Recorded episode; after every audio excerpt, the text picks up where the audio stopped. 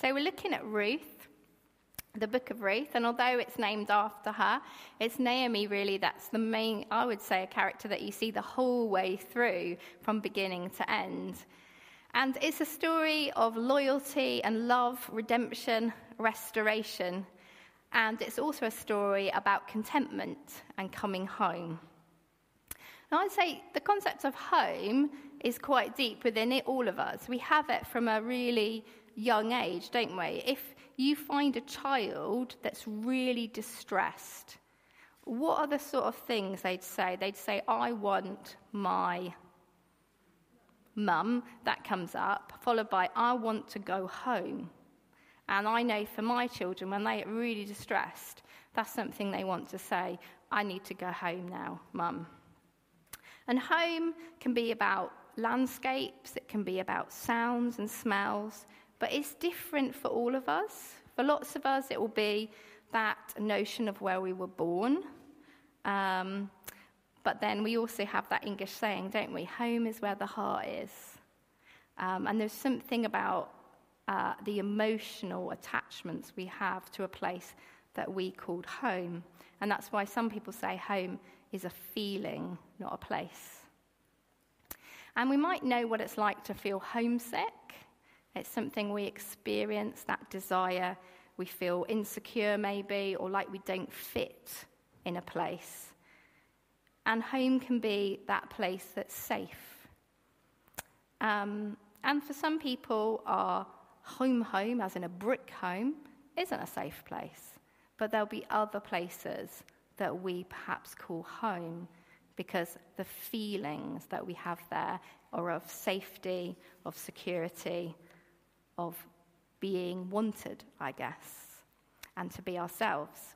In the Bible, we have Jesus saying, My Father's house has many rooms, as in, there's a home for everyone. And we see again and again Jesus telling parables like the Good Samaritan or the lost sheep, all about the Father welcoming us home or inviting us to come home or seeking us to bring us home. The story that we've had opens with a family leaving their home and then returning home. And this all happens in those first six verses. It's the setting that we're given. We're given a, a picture of a family that go uh, to avoid something, that, and then they come home. And when Naomi comes home, or pleasant, she doesn't come home as we might sometimes go home to say, Oh, I went traveling and this happened and this happened. I just want to share that with you.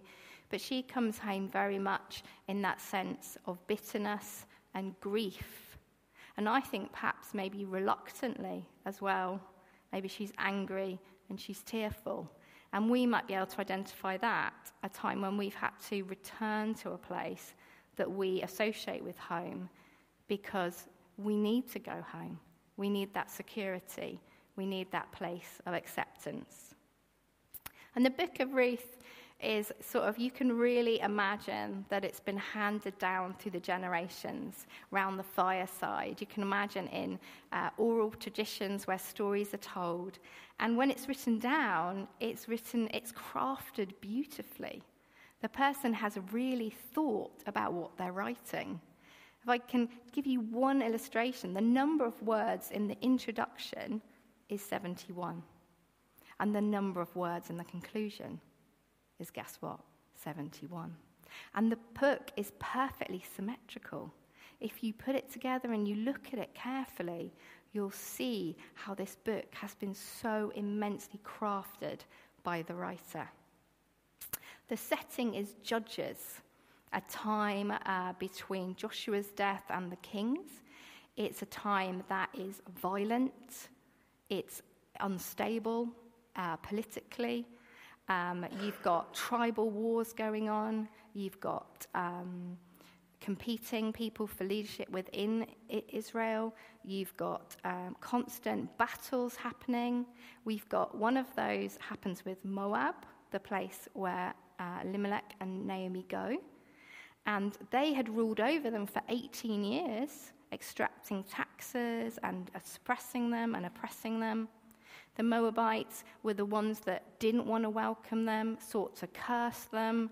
The Moabites um, are, yes, shall we say, not their friends. And it's here that we're told that the family go.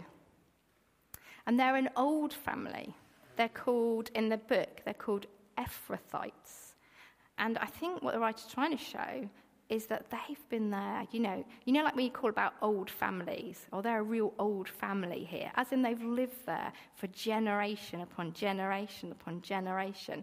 This is truly, the writer wants to let us know, this is really their home.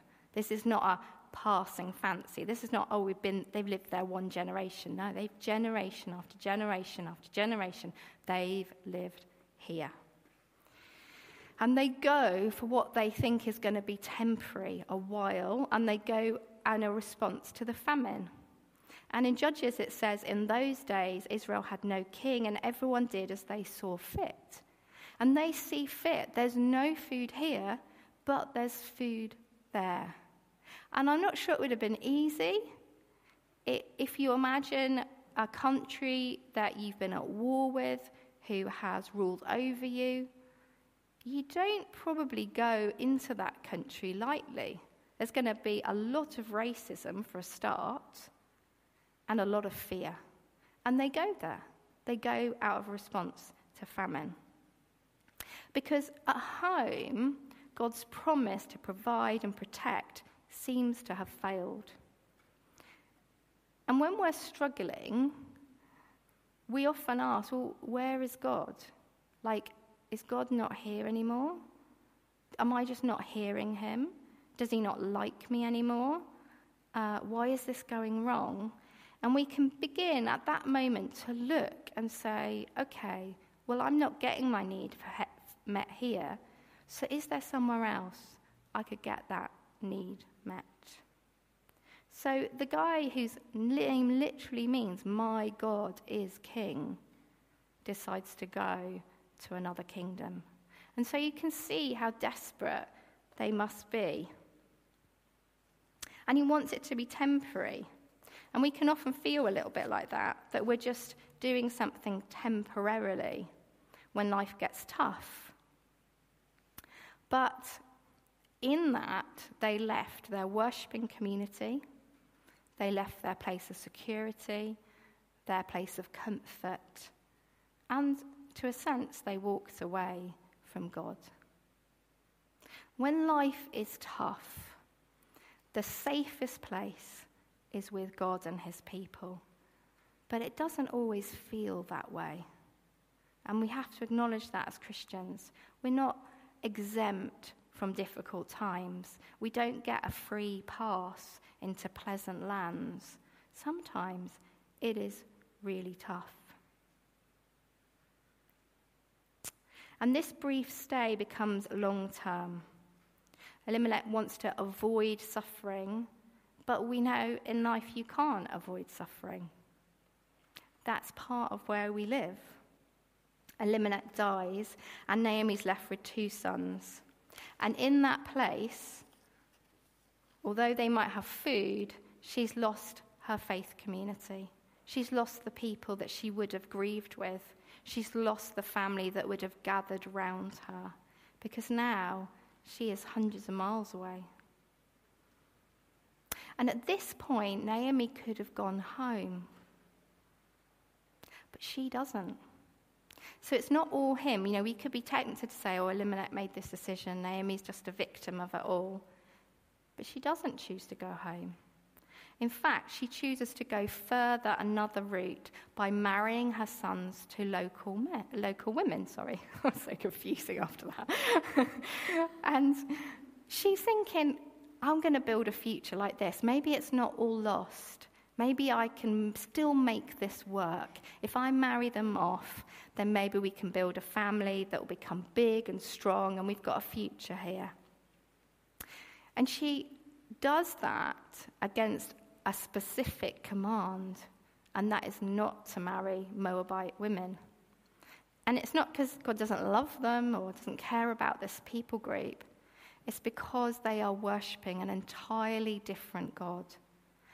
And the fear is that at that moment, when you start aligning yourself with someone who is absolutely opposed to what you believe in, you're on shaky ground, aren't you?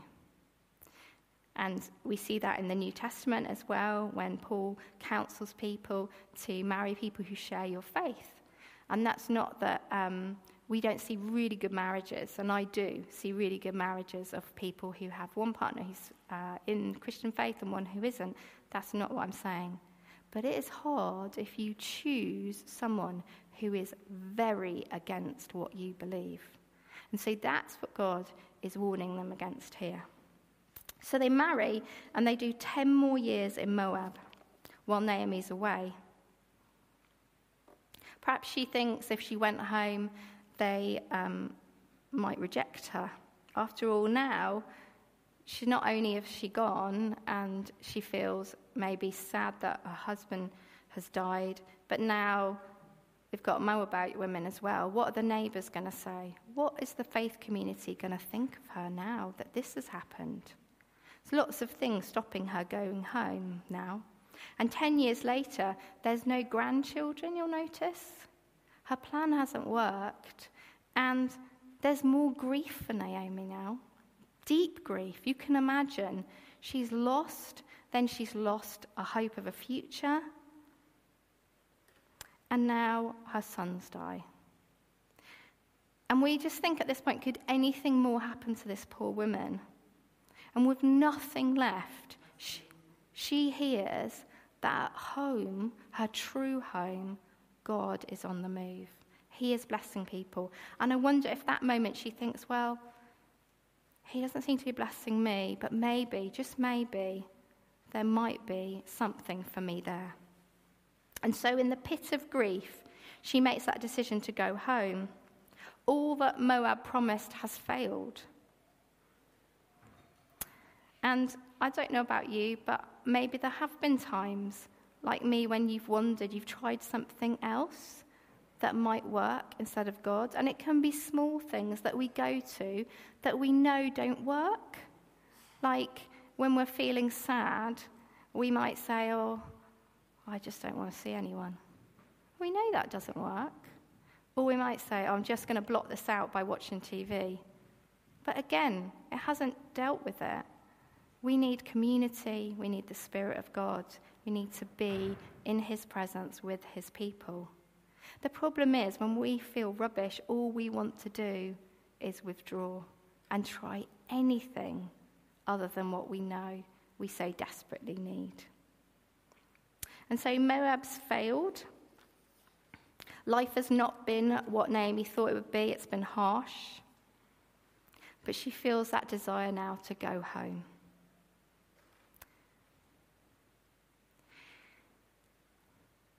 God says that we should love him with all our heart, our soul, and strength.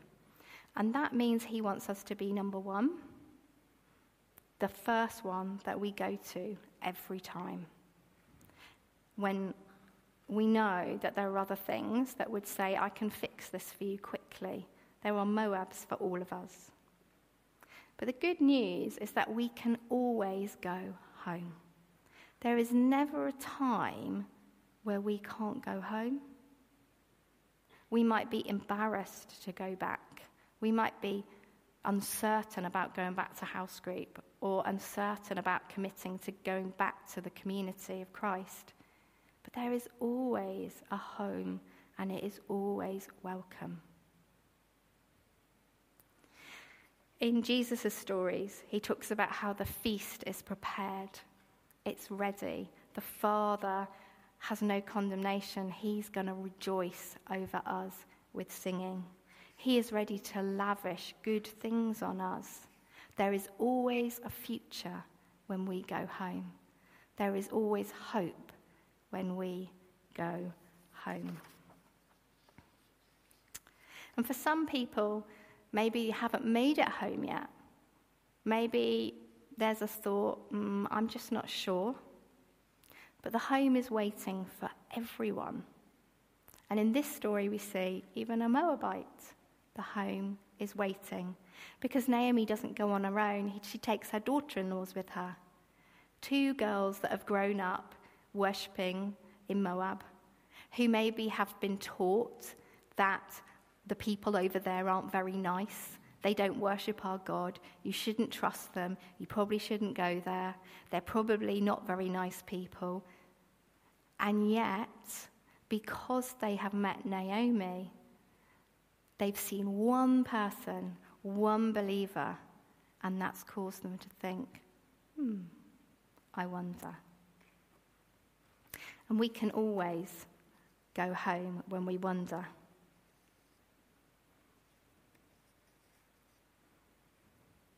So if you want to go home today, if you like to go home, and you can go home for all sorts of reasons a sense of um, you've never been home, you don't know what it is, you don't know what Christianity is, you don't know what it's like, uh, you don't know how it works, you don't know who Jesus is, then why not start by joining an Alpha course? We'll have one here at the church. You can sign up online, you can make an inquiry, and the Alpha course will be running. It might be that uh, you want to pray today. God, I don't really know anything about you, but I want a future with you. What I've been doing in life doesn't seem to be working, but I've seen, I've met some Christians, and I've seen them in good times, and I've seen them in bad times too. And there seems to be something there that I want. And so you can pray today, and we'll pray together at the end. And if you're a believer, there might be a sense today that you've been withdrawing, maybe from God. You haven't been going to Him enough. Uh, maybe you can't remember the last time you opened your Bible, or maybe you can't remember the last time you were just quiet with Him for a moment. Or maybe you've withdrawn from house group and you think, mm, I don't really need it because I'm okay. I've got other people.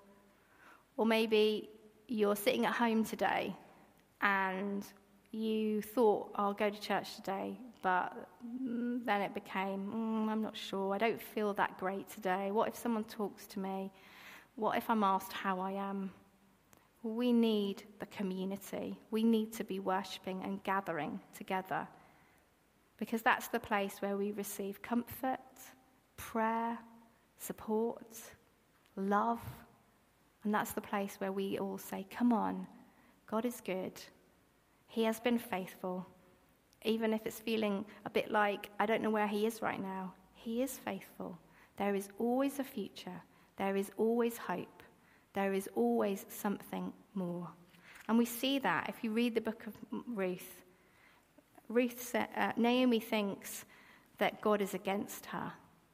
But as the book works out, we see that God is for her. He is about restoration restoring a future for each one of us. So let's pray together now.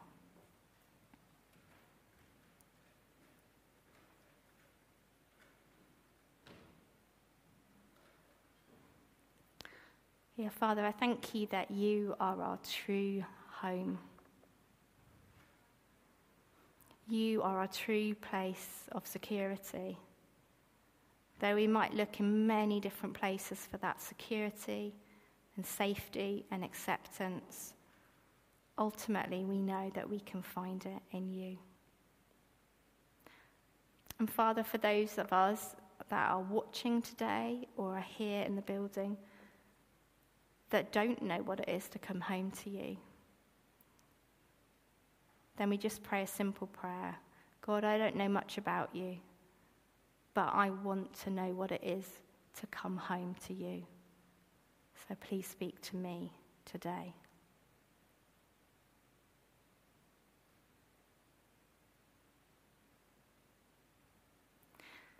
And for those of us here who are feeling like we've drifted a little bit, maybe things have got in the way, life's been hard, and maybe today we know that we need to be going home. And so we just pause now for a minute to allow the Holy Spirit to speak.